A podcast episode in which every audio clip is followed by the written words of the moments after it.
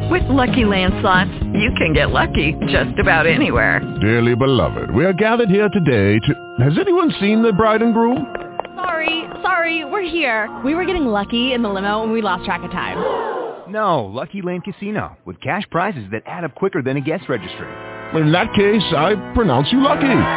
Play for free at LuckyLandSlots.com. Daily bonuses are waiting. No purchase necessary. Void where prohibited by law. 18 plus. Terms and conditions apply. See website for details.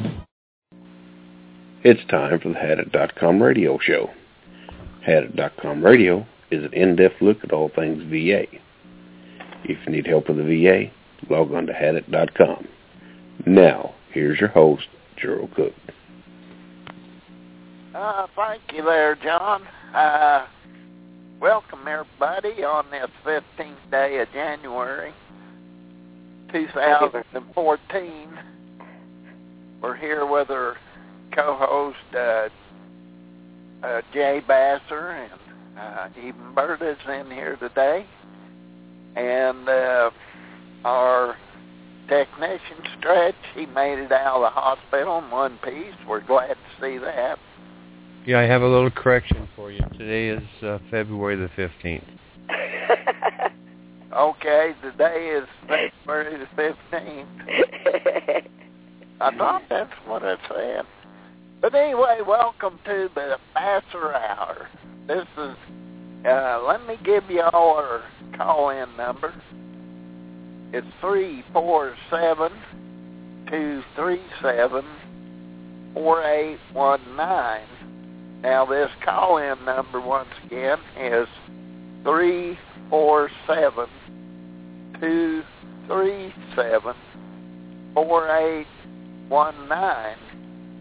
And uh, if you have a question or a comment, feel free to call in and and uh, share it with us, and uh, we'll make a comment or whatever you want to hear here.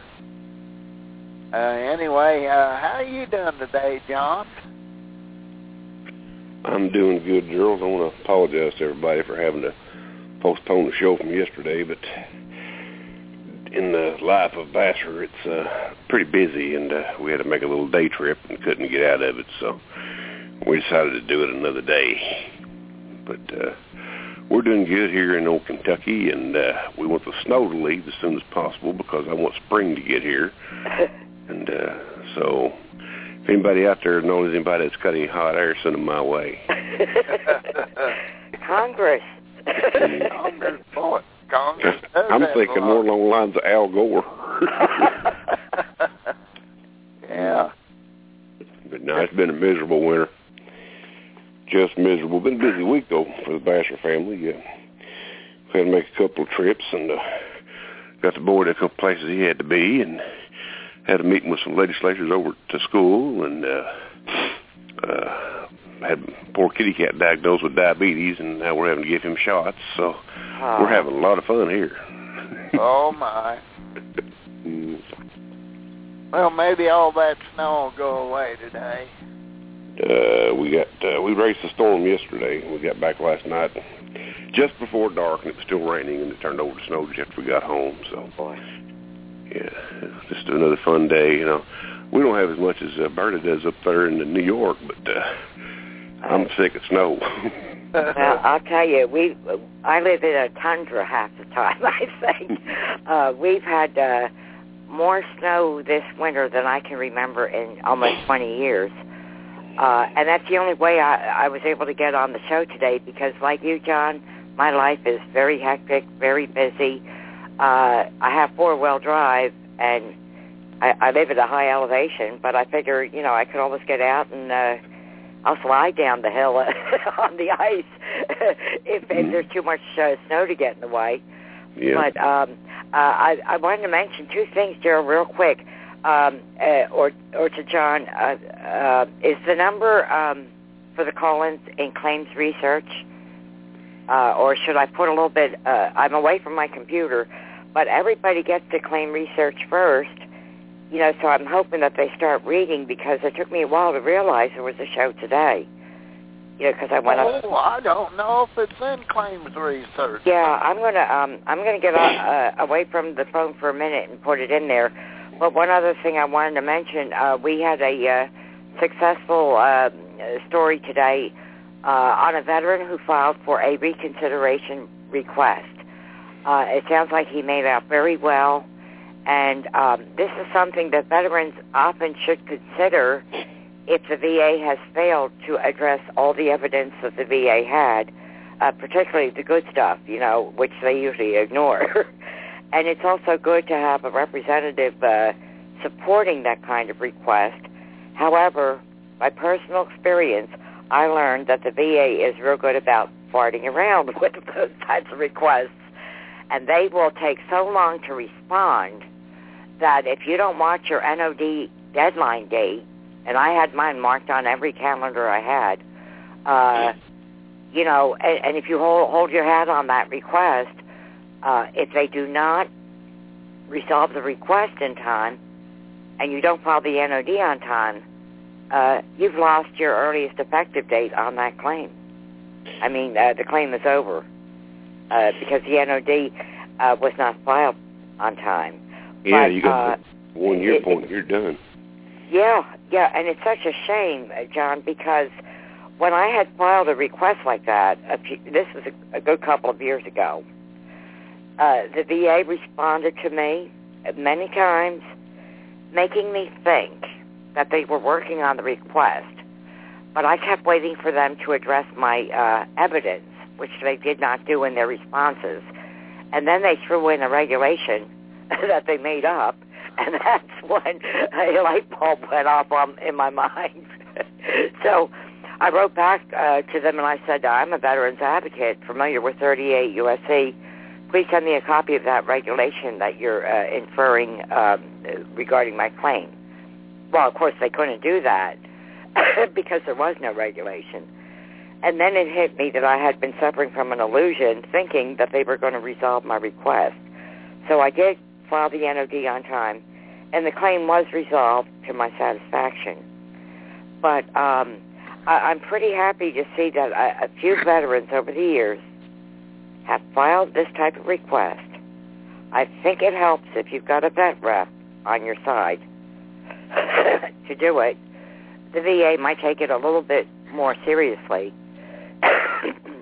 And in the long run, we've had some success stories because of that, where they didn't have to even file the NOD and save themselves a lot of time getting a proper decision. So I just wanted to mention that because it's a good thing we don't talk about too much. And I'm going to leave the phone and I'll be right back. I'm going to advertise I, would had it. Okay. okay. Well, I think these vet She did bring up a good point there, John. Uh, good for you. Got you got to watch your time limits. You know. Um, you really got to watch your time limits. I recommend everybody get, you know, get some sort of electronic device. Uh, best way to do it is go ahead and get an iPhone or something like that, and uh, put that thing in your calendars, your your dates, and then uh, have alarms. And alarms come up. The alarms tell you what you know what you're getting close to and stuff. So. That's well, I'm glad to hear that uh, someone there uh, had had it, uh, did okay with a reconsideration. You just don't hear too many of them being successful with a reconsideration. Well, it depends on who you're dealing with. You know, it's a crapshoot the way you go because you can be, you know, you can have them award on a reconsideration, but uh, you know, it's it doesn't happen very often. Yeah. Uh, but uh, irregardless, you have to still meet the deadline for the notice of disagreement. Yes, you're exactly right. You have to meet your deadlines. There's no way. There's no way around it. That's uh, that's one way to get tripped up, and something you you actually, uh, like Berta said, mark it on your calendar uh, mm-hmm. because it's you don't want to miss that date. So the VA didn't consider it that way, Gerald. They look at it like, okay, uh, we did, we denied this guy's claim, and he's got a year to put his notice of disagreement in, in order to appeal the claim. And uh, if you miss that deadline, that's the same thing. as They they think that you're telling the VA that you agree with them on their decision. Yes, that's correct. So they, go, uh, they take it and then put it on their success story list themselves. yeah, You know, and then they uh, that's the worst thing about it. So you got to keep you know you got to be on top of it. yeah, I I know of veterans that got mixed up on that, and uh, they wasn't properly advised uh, or didn't read their paperwork because hmm I think it is in the paperwork and it's quite clear that uh, you don't want to miss that deadline uh, just because it's in uh, a reconsideration stage or process. Right. Well, you look at you know I mean it's it's a system like any other government system, except this is a little more detailed because you know there's no uh, checks and balances. I mean you know the VA hospitals have got checks and balances. It's a different entity, and I keep explaining to folks that the VHA and the VBA are two different entities. Yes. VBA is Veterans Benefit Administration, where your claims filed. Anything dealing with a VA claim is handled by the VBA, including C&P exams. They might have some doctors at the local VA that does their C&P exams or nurse practitioners, but they still work for C&P department, which is funded by the Veterans Benefit Administration. So Yeah. I know a lot of veterans. Uh, one one thing that, that really bugs me is uh, the VA can take as much time as they see fit, and the poor veteran is always put on a time schedule. hmm And uh, I think of a time schedule for a veteran, uh, if it's for a veteran, should be uh, for the VA also. Uh, Yep. it shouldn't be any different. The time schedule is a time schedule and should be required of both parties. Right. Should be, but once you realize that the VHA, they're there to help you. You know, I mean, they're they're the medical part, and they treat you for your conditions. You know, you know, it's not it's not the same type of medicine that is in the outside world, but you know, it's uh, a lot of guys don't have any other choice, and it's the best you're going to get. It's not too bad, you know, because they have uh, they have the rules they've got to follow. If they don't, the Joint Commission will come in and shut them down. Yeah. And uh, you know, and that's one thing about the, the hospitals; they have to do it right. You know, there's a lot of problems, and you know, not very many, but you see several of them. You know, to where somebody's got some bad care, or somebody overdoses on something, or you know, a nurse is shooting up the guy with saline and shooting herself with with the morphine. oh my. Yeah, I'm sure of that. that's a daily problem. So it's not, you know, it's not a system problem. So, uh, you know, all in all, the hospitals are good. Uh, the veterans cause a lot of animosity because they've got a claim in progress, and they go to the hospital and don't understand the separation of both issues. And they, you know, their animosity goes toward the folks at the hospital because they think it's all one big, you know, one big place. And uh, if they've got a chip on their shoulder, it's, uh, you know, causes ugly scenes in both places. Yes, it does, and that's unfortunate because I've seen that myself, and and uh, these guys sitting out there hooping and hollering about their claim, and and as soon as the nurse shows up and they're yakety yak, you know, right at the nurse, and uh, the nurses are there to guard your health or see to your, you know, the best best of their ability, your health, and uh, on the whole, I think they do have a pretty good reputation now. There are problems here, there, uh, you know, uh, just like any other establishment, they they do have their problems, but to go into a medical facility uh, griping about your claim is not going to do you any good. Uh, actually, you're wasting, you, you're upsetting them and you're getting yourself all worked up because there's nothing they can do to help you. I mean, that's, this is a different animal. Well, you know, there's other issues too. I mean, it depends on what state you live in. Uh, you know, um, each state's got different limitations on federal tort, and uh, you know it depends on uh, you know where you live because they pass laws trying to cut the medical malpractice lawsuits and stuff in the world. And uh, of course, the lobbyists got into Washington and put a bunch of money in somebody's pocket, and they started passing these laws. But uh, if the VA treats you for a condition, and they mistreat that condition, or they cause you they cause you to have another issue or something severe, and it's all on the record, people can file tort claims. Absolutely. Uh, which I, I did, as you know, John. They can file an 1151 claim simultaneously, too. Mm-hmm. Uh, the evidence, of course, uh, will be needed. Uh, that will be the same in both cases. Right. Um, there's a lot to it. Unfortunately, I, I put a lot of information and Hadit over the years. Um, after I won my tort, I live 25 miles from the VAMIC, and I, I, I've always been part of the uh, sort of veterans community there because I attend the chapel. Uh, I have good friends there, some very fabulous employees uh, at, at, the same VA that misdiagnosed my husband. And uh, what you're saying is is uh, correct uh, in, in two respects. Uh, the the medical centers are under VHA, and what we deal with and Hadit is under VBA in essence.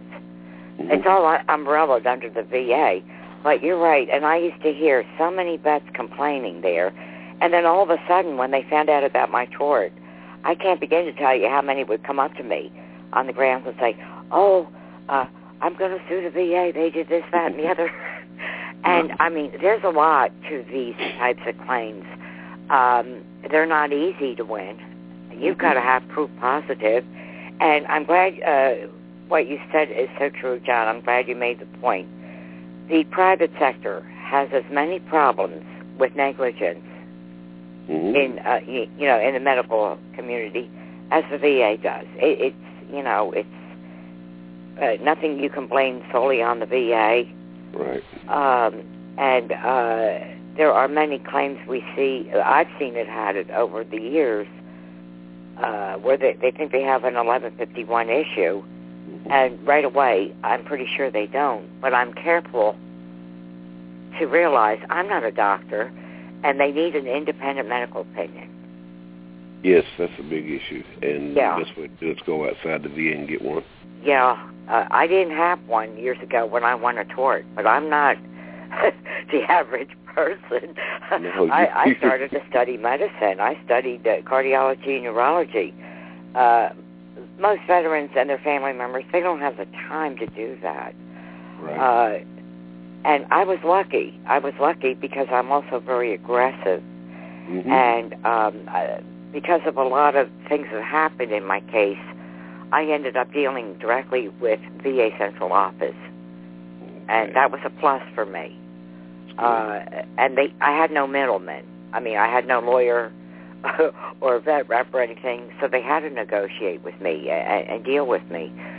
But these claims, uh, they can succeed, and I think that if the VA commits malpractice, the claim definitely should succeed.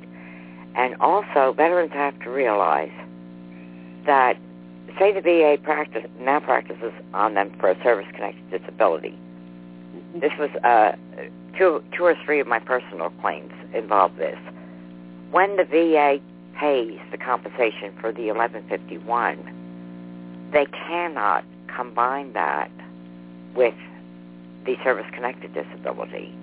So- They so have you- to pay the 1151 in most cases separately.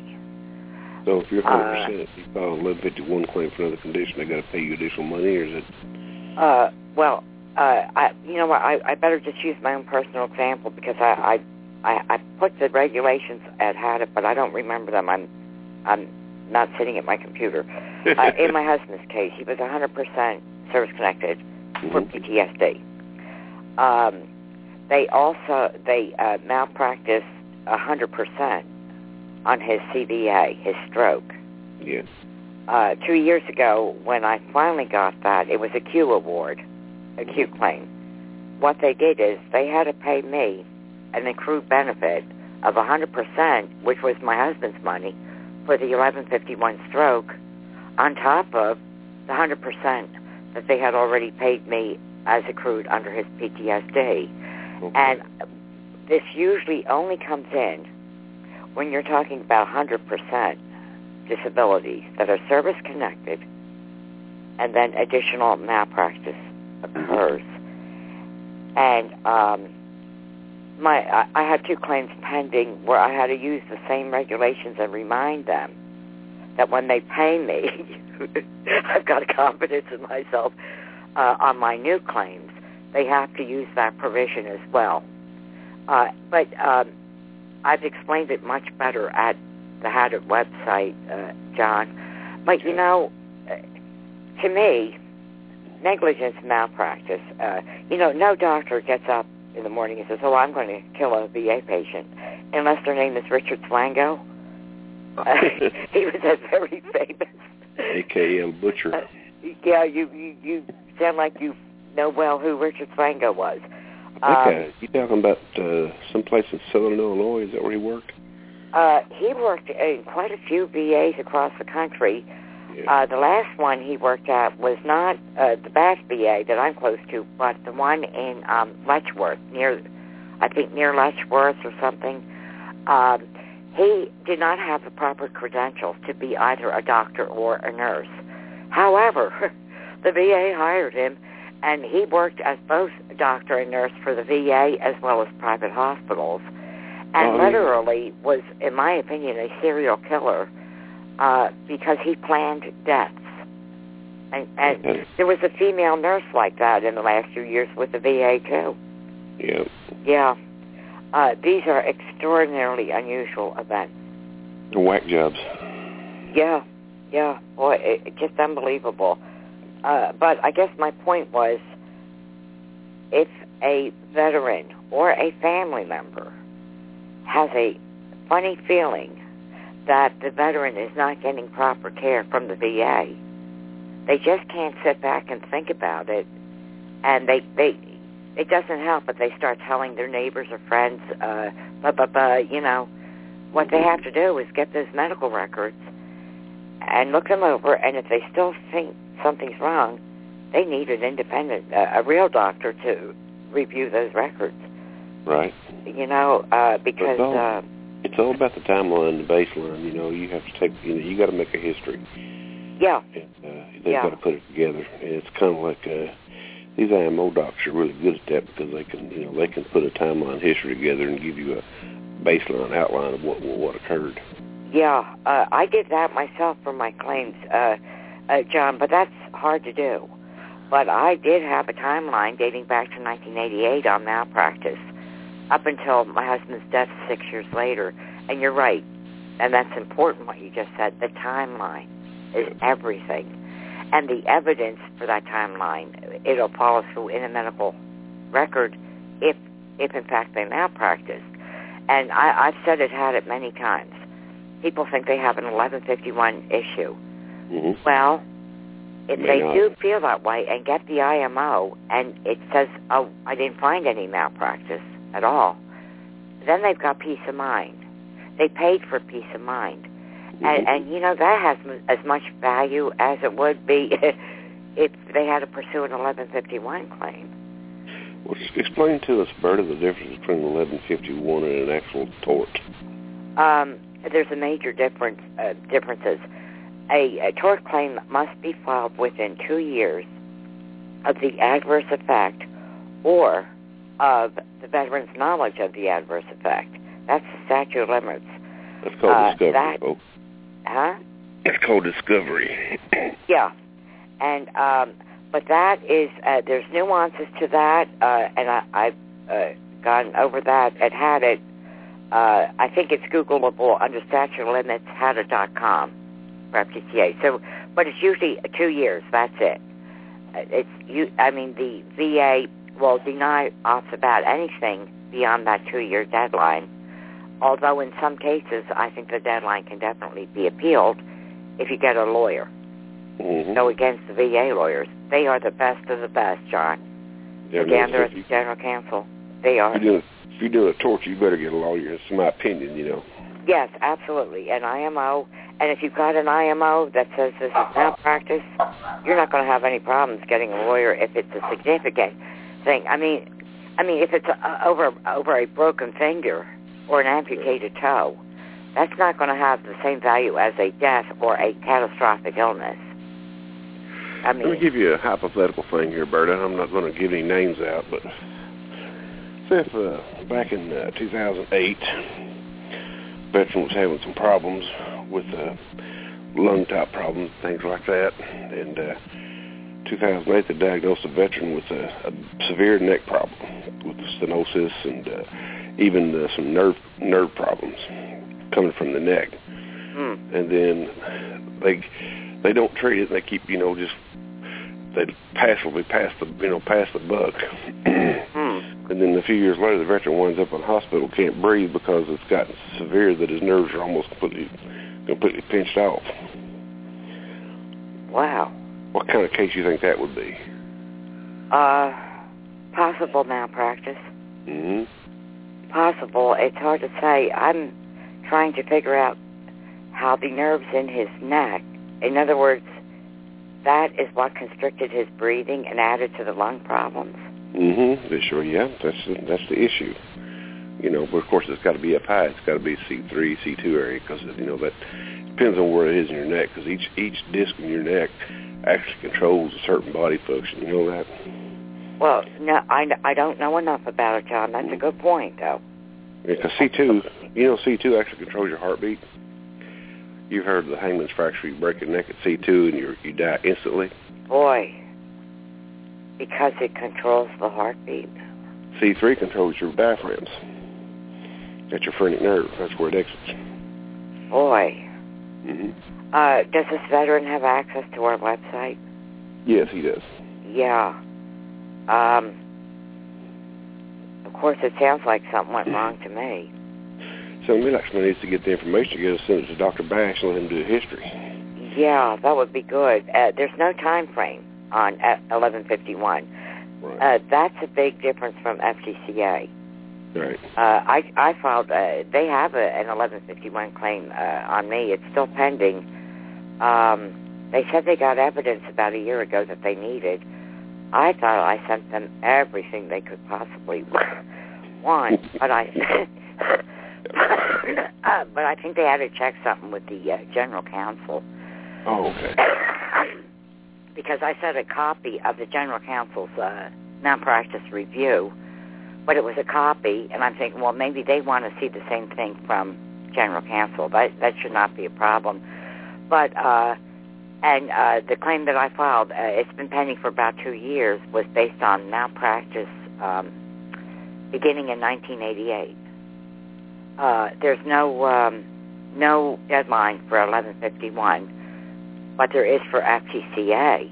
hmm And uh, there are important differences. Um, Does, does the FTCA, if you get an award, like say if you're 100% and you file an FTCA on some other issue, and they award that, now does the does the FD, does the award offset your VA comp? uh, no, no, uh, not. Wait a minute. I, wait. Let me think. I've got to think about the way you said. Oh, uh, the. Gee, I got to think about that, John. I mean, I, Yeah, I don't mean to. I'm all mixed up for uh, a second here. I, I received an FTCA wrongful death settlement, a lump sum payment. Um, the VA withheld as an offset, and you're right about that, my DA, DIC, hmm okay, until my offset, uh, I mean my settlement amount was completed. And it was a high six, it was a six-figure award, so that took, uh, I think, 17 years. So in that respect, it is offset. Okay. Um, however, and I'm the only person I can give as an example on this, I went after them for a direct service-connected death as well. And I have three DIC awards. Oh, okay. One under 1151, and that is trumped by two under direct service-connected death. Okay. In that case, they had they had to pay me back an offset, all the offset money. I had a fight with them, And finally, I called up the lawyer that uh, I settled with, and uh, I raised a little bit of hell with him. And um, sure enough, uh, they got on it right away and ordered the VA to pay me. Um, now, but your question wasn't on a widow's death claim. It was on Veterans Direct. Yeah.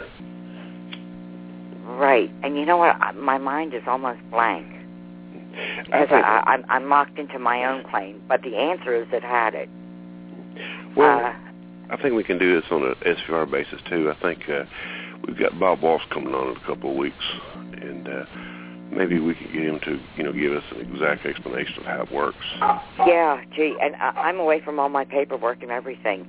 A lot of veterans, John, and I'm, I've been saying lately, I've had it uh, quite often to raise as many issues of entitlement as possible. Uh, and with 1151 issues, uh, say they have an 1151 situation that might be worth 30 or 40 percent. Well, if that can be found as secondary to a service-connected disability instead of negligence, that's another way uh, to uh, for the veteran to come out ahead a little bit. In some cases, I mean, every case is unique, so it's so hard to. Uh, what I mean is this: um, say the veteran um, has developed uh, GERD because mm-hmm. of NSAIDs that have been prescribed to him for a uh, service-connected knee disability. Mm-hmm. Okay, well, the VA is pretty good about granting that as secondary. But in the past, I imagine a lot of veterans claimed it under 1151. The NSAID caused them an additional disability. You see what I'm saying? That's true. But yet, if the VA has made it secondary to a a, a, a, a disability instead of saying yes, it, it's malpractice, mm-hmm. I think it it makes a for a smoother claim that might take quicker because the VA hates 1151. I think it's better uh, that it's secondary as far as that because uh, as far as I'm concerned, with an 1151 claim, even though you, I guess you get comp for it, I don't think it's considered a service connection. That's right. That's so right. It it's not. It it's called as if service connected, and the stuff it had it, but it might be lost in. Uh, there's so much there. Uh, when I received 11 uh, DIC as if service connected under 1151, I didn't get uh, any ancillary benefits. Uh, that did not give me my CHAMPVA. That came from a different award uh, CHAMPVA even told me, uh, and I was shocked, John, because I called the, the CHAMPVA one day with a question, and then I mentioned 1151 to her uh, for some reason, and she said, Mrs. Simmons, you'd be shocked at how horrible it is to get a call from a widow who was just granted 1151, but they're not eligible for CHAMPVA, and they are just devastated, and that's the law. Now, a veteran like my husband had in his lifetime the conditions that would award CHAMPVA 100% P&T. Oh, that's it, service connected. So I was okay there. That but, CHAMPVA, that's worth its weight in gold. Yeah. Oh, absolutely. It's it's unbelievable. Uh, and uh, uh, Chapter 35, my education was paid for by a, a different award my 1151 DIC did not offer me that.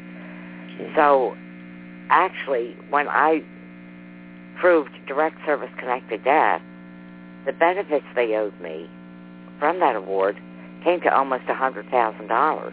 Awesome. Yeah, and well, I almost fought over all of them. Most of them were a big fight.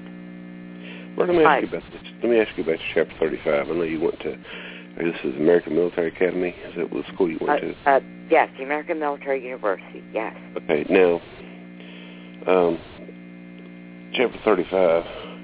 I guess it gives you a monthly a month a monthly payment, right? Um, as a widow, uh, no. Uh, what they did, uh, what I had to do, John, it's different than voc rehab.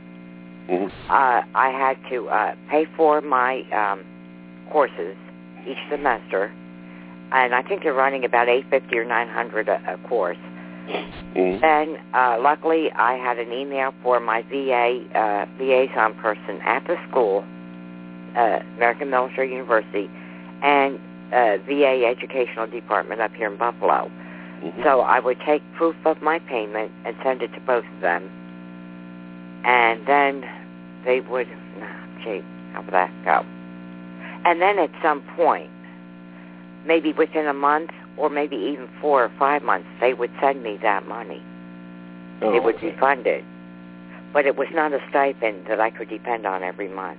Okay, so Does, does that? now, were you out of pocket any money yourself? I mean, besides having to pay up front, or Uh, Well, actually, um, uh, uh, they always gave me back more or less a, an amount that came close to the tuition I paid, but it depended on whether I was full time or part time or Right. you know uh, the course hours. But to me, it was usually very close to the tuition I paid out of pocket that I did get back. Uh, however, uh, my book fee, the Marine Corps paid for. Um, I don't know how the how book fees work uh, for uh, you know other Chapter 35 people. Uh, but there's a lot of other things they could do. Uh, now, somebody told me I could have gotten a Pell Grant Mhm. at the same time. I think they're right, and I never pursued that. I never tried. I was uh, I was overjoyed that the VA was paying you know my uh, tuition. right. Uh, and also with Chapter 35, if I had needed um, extra, um, I forget what they call it, um, uh, uh, extra help with the courses, uh, they would have uh, paid for that, I think, through the school. Well, we But to have- unlike voc rehab, it is not a stipend that a survivor can count on every month. Right. So, okay, there's another deal for a future show. Maybe get somebody that works in the education office to come on board and give everybody a rundown on, on that program itself. Oh, it'd be wonderful. And the GI Bill is wonderful. And a lot of veterans don't understand the GI Bill.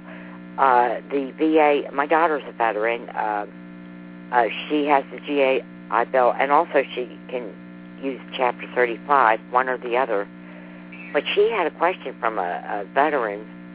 He was trying to read the GI Bill stuff on the VA website. He couldn't understand it. And she said, "My, this guy's a smart guy, you know, but he can't understand it." And I sent him over to military.com to their website because there is a better explanation. Uh, and the GI Bill has changed a lot, John. yeah. Uh, a lot of it now, some of it can be transferred to dependents. yep. Uh, uh, there's a lot to it. Uh, the G, the uh, home home loan guarantee has changed a lot. These are all uh, important uh, things that um, I'm not even up to date on all of it. It changes so fast, and it'd be great for a radio show. Well, I need to figure it out because I've got one that uh, fixing to enter in a few years, and I need to figure out what's going to happen because, you know, he's wanting to go to an Ivy League school. Uh oh. Uh, yeah. oh wow. And uh, we need to see what the, you know, uh, how much I'm going to have to be out of pocket for this. And Yeah. Well, well, gee, John, you're disabled bad. I mean, uh, uh, that should be a factor. Uh, my uncle was faculty at Harvard University. Uh, Was? I remember him telling me that they did have a lot of financial aid programs. okay. Um, Wish still there. That's where he wants to go. boy, oh boy. Wow. But uh, I'm assuming he's an excellent student too. Yeah, he's straight. Oh wow! Uh, and he's uh, considered scholarships. Um, he's thinking, looking at things like that. You know, I mean, it's Yeah. uh, you know. So, but he's doing a lot of college level stuff right now, Yeah, and uh, so he's, but he's got, you know, he know what he wants to do and what he wants to be. good. Of course, he's, you know, I mean, he already, he's got a good head to shoulders, and uh, Yeah, you know, of course, you know, his mom and I are older than you know most folks, and he's a lot more mature than other, you know, kids his age. yeah. And uh, Boy. so he, you know, he's I got a lot of I'm very proud of him. Uh, my my daughter's always done well in school, and I think kids love to learn. Mhm. And uh, but then again, she joined the military and did get a lot of college credits uh, out of her tech school towards her uh, degree. She's got She a bachelor's it. degree. She and you know what's funny, John? She never used Chapter 35 or her GI Bill yet. Right. She paid a lot out. I, I couldn't get through to her. But like she said, for her master's, AMU um, has an excellent master's program, and she'll use probably use one or the other then, although there are time limits. Mm. Uh, What's she what's, what's she going into, Bernie? Uh, well, oh, she's a, she works for the Defense Department, National Security Agency. Mm. Her okay. job is classified, uh, top secret. So it would be i intelligence. Is she in Pennsylvania?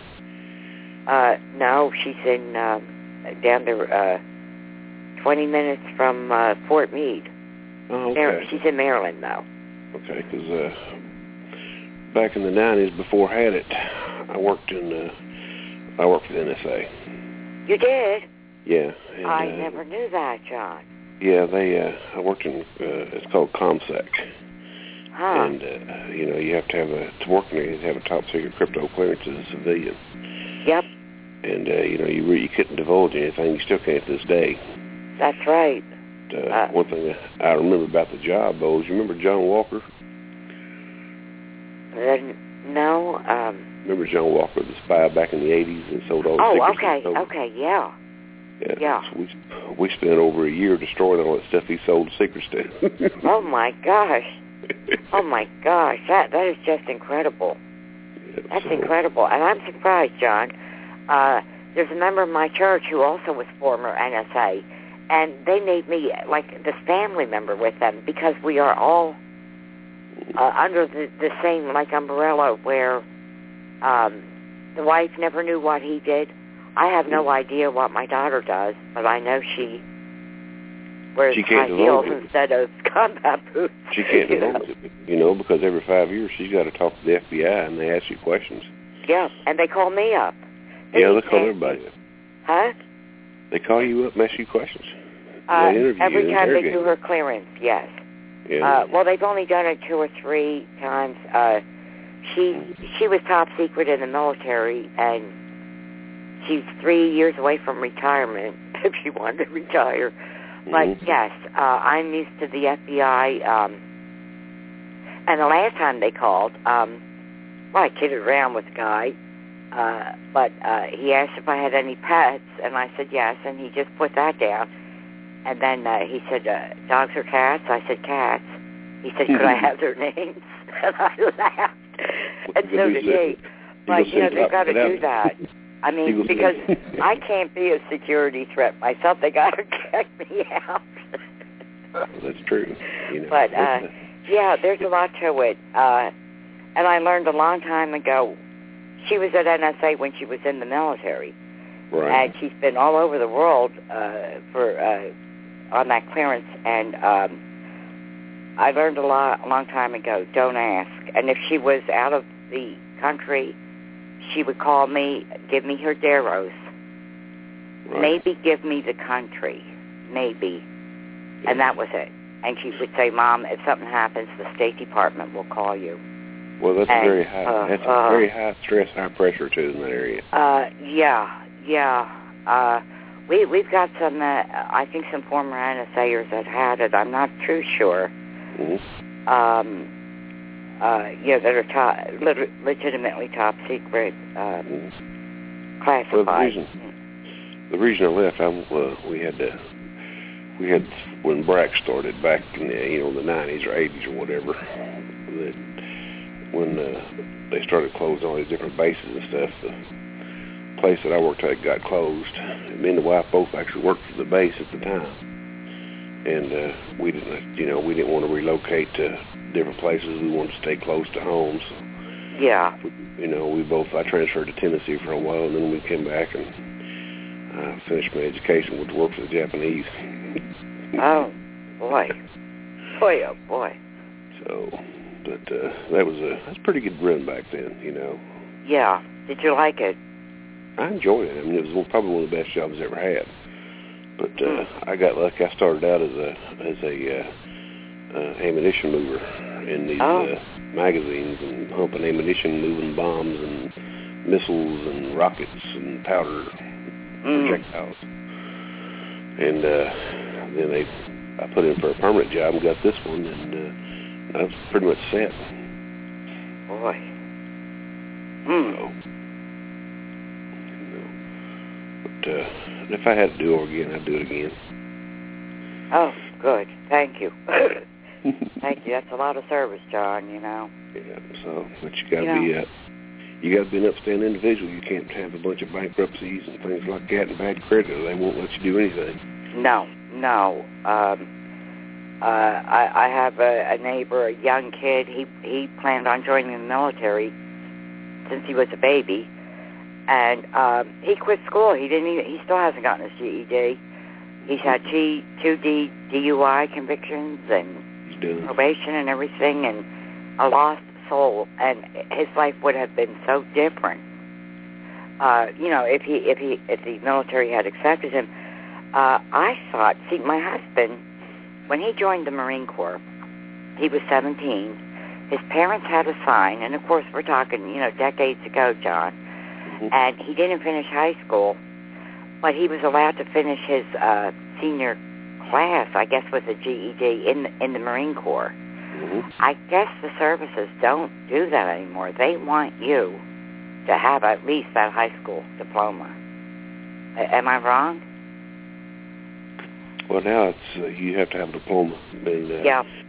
you know because now the services are uh, it's changed a whole lot. Now, if you sneeze the wrong way, or you know, or something even looks difficult, they'll they'll they, they'll put you out of service. Oh, absolutely. You know, they look for Oh. excuses to get rid of people. You read on Military Times every day. They fire a captain of this ship for sneezing the wrong way, or Yeah. you know, so it's changed under under, you know. Of course, it's all the, it's all politics, anyways. Yeah. Yeah.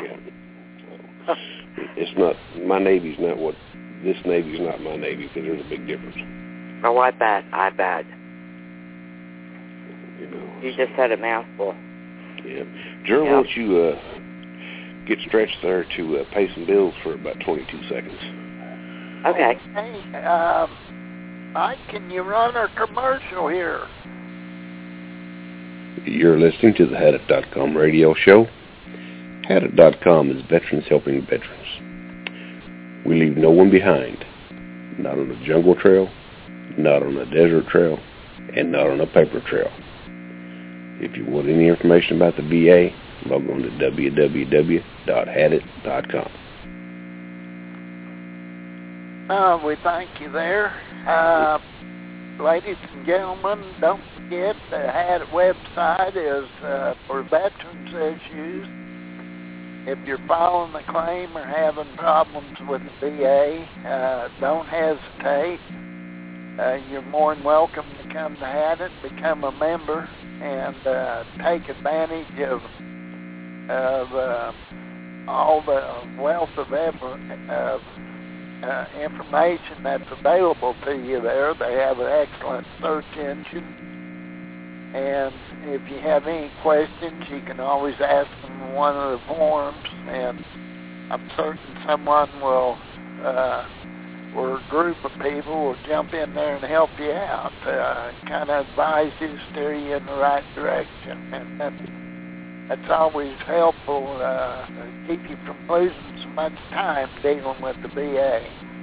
Well, you know, Hadit's 11,000 strong, and, uh, you know, of course, you Wow. know, every, every member's not active, you know, but you've got about a 90% chance if you've got some, something going on with the VA to find somebody at Hadit that's been through the exact same thing you're going through, the same issues. So That's for sure. And uh, that's what you need. there's a lot of good people there. Uh, we, you know, we uh, stray away from politics, religious uh, topics. Uh, we're mainly just veterans issues, and uh, dealing with the claims process or whatever. Yeah, we don't. If we call this, you know, we we we stick directly to VA claims. We don't, uh, you know, when we have a social chat forum, people can post in and uh, have had. It's not a, uh, it's it's not a place to, uh, you know, come in and post your political agendas and things like that, or practice free speech and stuff like that. It's help. We help veterans, and uh, that's that's why Hadit's been around for as long as it has because we stick to the issues, and we will continue to do that. And uh, occasionally, you know, we have a few issues, but you know those issues are they're actually resolved very quickly and sternly. So, but uh, everybody's welcome to come on to Hadit and uh, jump right in, you know. And uh, if you want to learn something, just log on to Hadit because you'll learn something. That's sure. Okay, now, Berta, what was we talking about? yeah, I don't know, but it, John, yeah, I I feel like I learn something there every day, uh, Mm. and nobody knows it all. Uh, it's overwhelming. Uh, over the years, I've talked to uh, lawyers that represent veterans, and there's times I brought up things that they either didn't know or forgot about because it's so overwhelming. Uh, there's always something going on, new changes, uh, you know, stuff like that. Uh, and we we do try it had it. I mean, if somebody hears of a new fast letter or or a new directive or uh, like the other day, uh, somebody needed the skin regulations that changed in 2008, but they had a claim prior to that, so they needed those regulations on skin diseases too. Mhm. And um, luckily, you know, we had the skin new skin stuff right there at Hadit. It took me a while to find it, but it was there. And um, so if if something new happens, believe me, somebody's going to post it.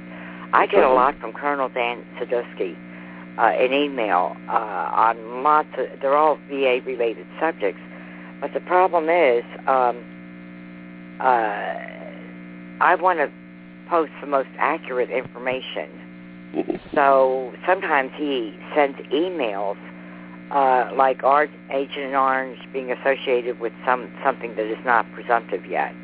So I don't really bring that stuff to Hadit unless we have some concrete, uh, you know, information that maybe the uh, IOM is looking at something new uh, on Agent Orange. I do expect that list to grow for the Well, presumptive. you know, if you know we have a contributor that does that, and you've got the information like that, you know, it's okay to put that on there too. I mean, as long as you can verify it and know the source, and the source is a good source.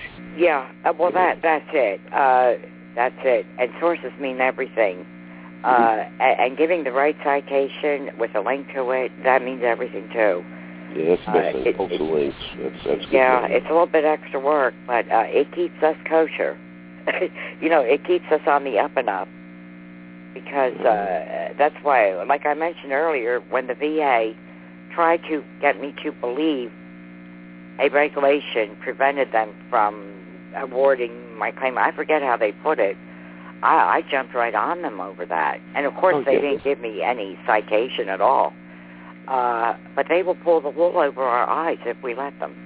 Well, you know they're so good at delaying. You know, I mean that's just that's just that's just built into the VA is delays, and uh, over the years they've It become is. so you know even at the higher levels of the VA because you know I've said this a couple of times. I won't say it again. You know, Congress meets every two years, and Congress is the one that controls the VA's money and funding, and uh, Yeah. you know they're trying to get these issues straightened out. But uh, remember, they've got two years to do it in because every two years a new Congress meets. Yeah, And once the new Congress starts meeting, everything in the past is gone. yeah, So they got to start over every two years. So I think they're finally wising up. And uh, I saw an article yesterday to where the Senate's getting more involved. And it's good because the Senate's every six years, you know, um, because they can, you know, they have a better time frame in order to get it Yeah. under control. yeah, So, but now they're trying to battle their delaying processes because they do a lot of deliberate delays, you know, because they understand the two-year rule and they know that, well, if we hold this guy out two years, he's gone, else and we can start over again. yeah, yeah. You know, and Uh, they, I call it this. Dollargate instead of Shreddergate. Oh yeah, do Dollargate. Yeah, And, and, and oddly enough, John, uh, Hadit is not political, but politics comes into everything we deal with as claimants. Right. So, you know, I mean, if it's a political register change or if there's something going on, we will post it. yeah, You know, yeah, and uh, you know, we will track it and we'll follow it. And uh, I urge all veterans, if you have a veteran in the state and your politicians like your senators and, the congressmen, if you have a chance to join the Veterans Coalition in your state, I recommend you do. yeah, We Yeah. need as many HADIT members as we can to get on those coalitions because uh, I think we can actually explain a little better to what's going on in the VA because we deal with this on a nationwide basis daily. Yeah. And uh, you know, you can discuss your opinions and things like that with you know with your legislatures, and uh, it beats uh, sitting around watching a bunch of the VSOs sit there and beat your chest. You know, you you know you want to get to the real issues. You Well know. said. And I think we're better informed than they are, and I've proven that three or four times in the past year with our coalition. So. Yeah. And, and one thing to remember here, John, you brought up a good point. Had members are strung out all over the all over the United States here, Mm, all over the world, Gerald. Yeah. and, and all over the world, other countries. So um, you're getting a good broad uh, spectrum of of uh, uh, most of these issues, and you'll find out that uh, one issue in one place might be treated differently than an issue in another, which I don't believe is uh, uh, hardly the way the government or the VA wants it to be. It's, if it's good for one regional office, it should work for another. Uh, but however, you'll find that's not always the case, and that separation is what really causes a lot of issues.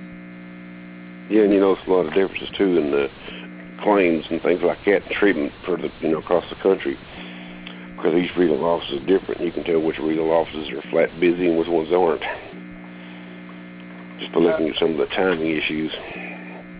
Well, that's true, and now they're doing this uh, farming out stuff. Uh, they've done that forever, Gerald. well, I know, but I, I just don't think it's right. Uh, myself, I think if it goes into one regional office, should stay in that district. But uh, for whatever reason, they seem to skip them around from one end of the country to the other. You never know where your claim's going to end up. You know, on a personal note, I thought the same thing years ago, but when they took my claim and transferred it to this little place in West Virginia, Uh-huh. called Huntington, I was all upset. But I want to tell you something. After about six weeks at Huntington, Basser loves Huntington.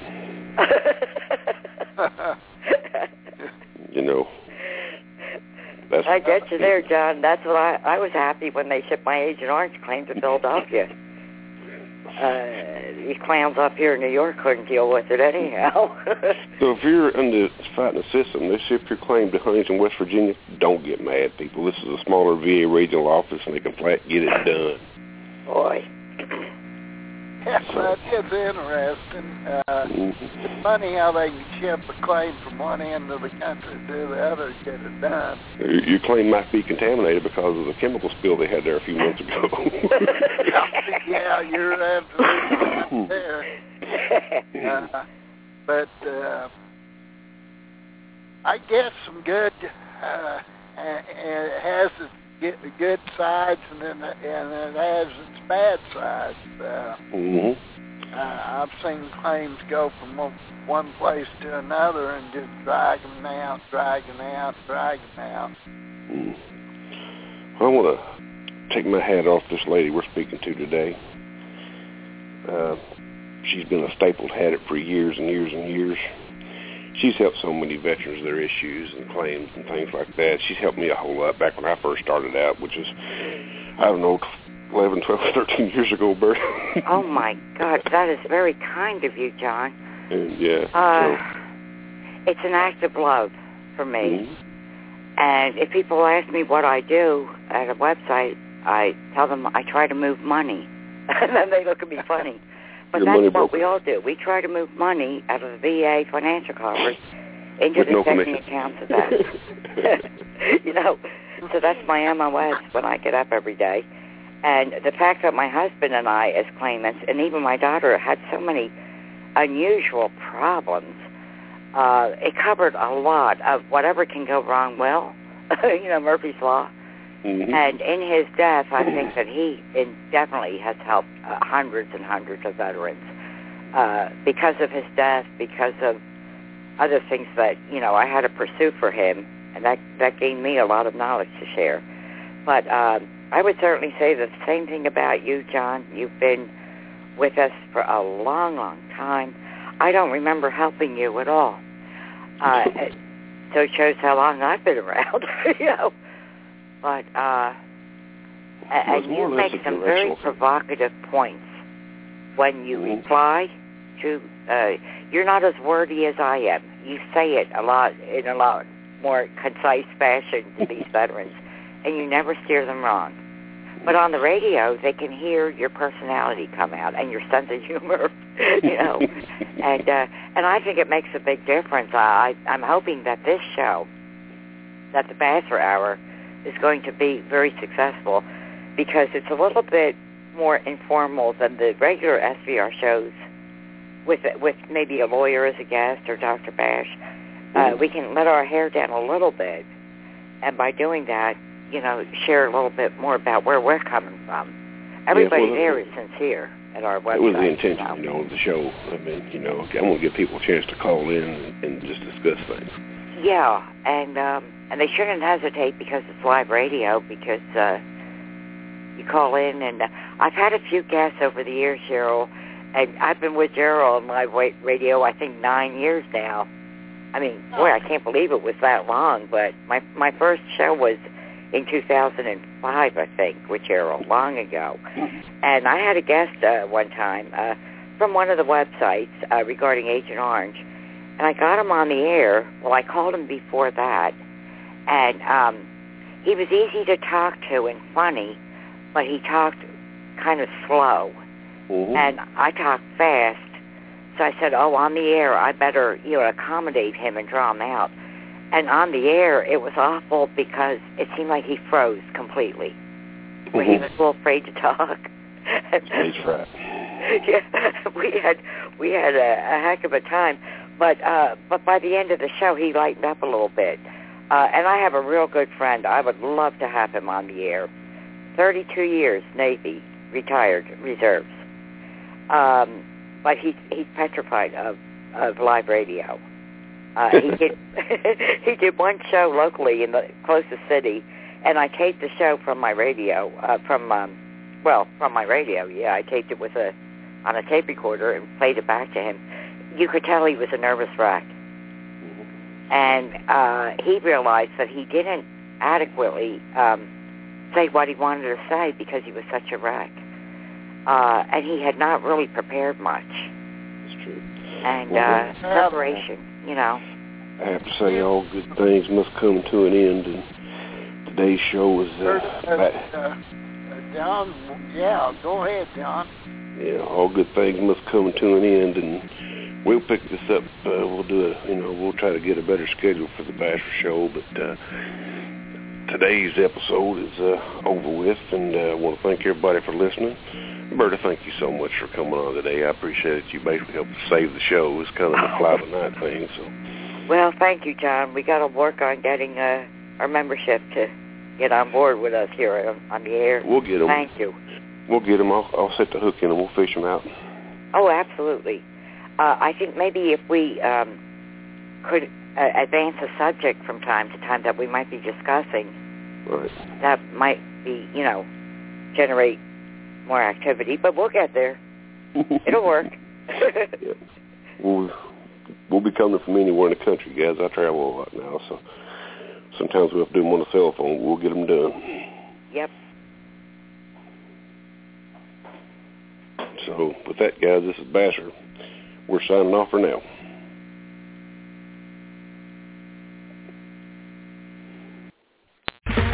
Okay, round two. Name something that's not boring. A laundry? Ooh, a book club. Computer solitaire, huh? Ah, oh, sorry. We were looking for Chumba Casino. That's right. ChumbaCasino.com has over 100 casino-style games. Join today and play for free for your chance to redeem some serious prizes. ChumbaCasino.com. No purchase necessary. Void where prohibited by law. 18 plus. Terms and conditions apply. See website for details.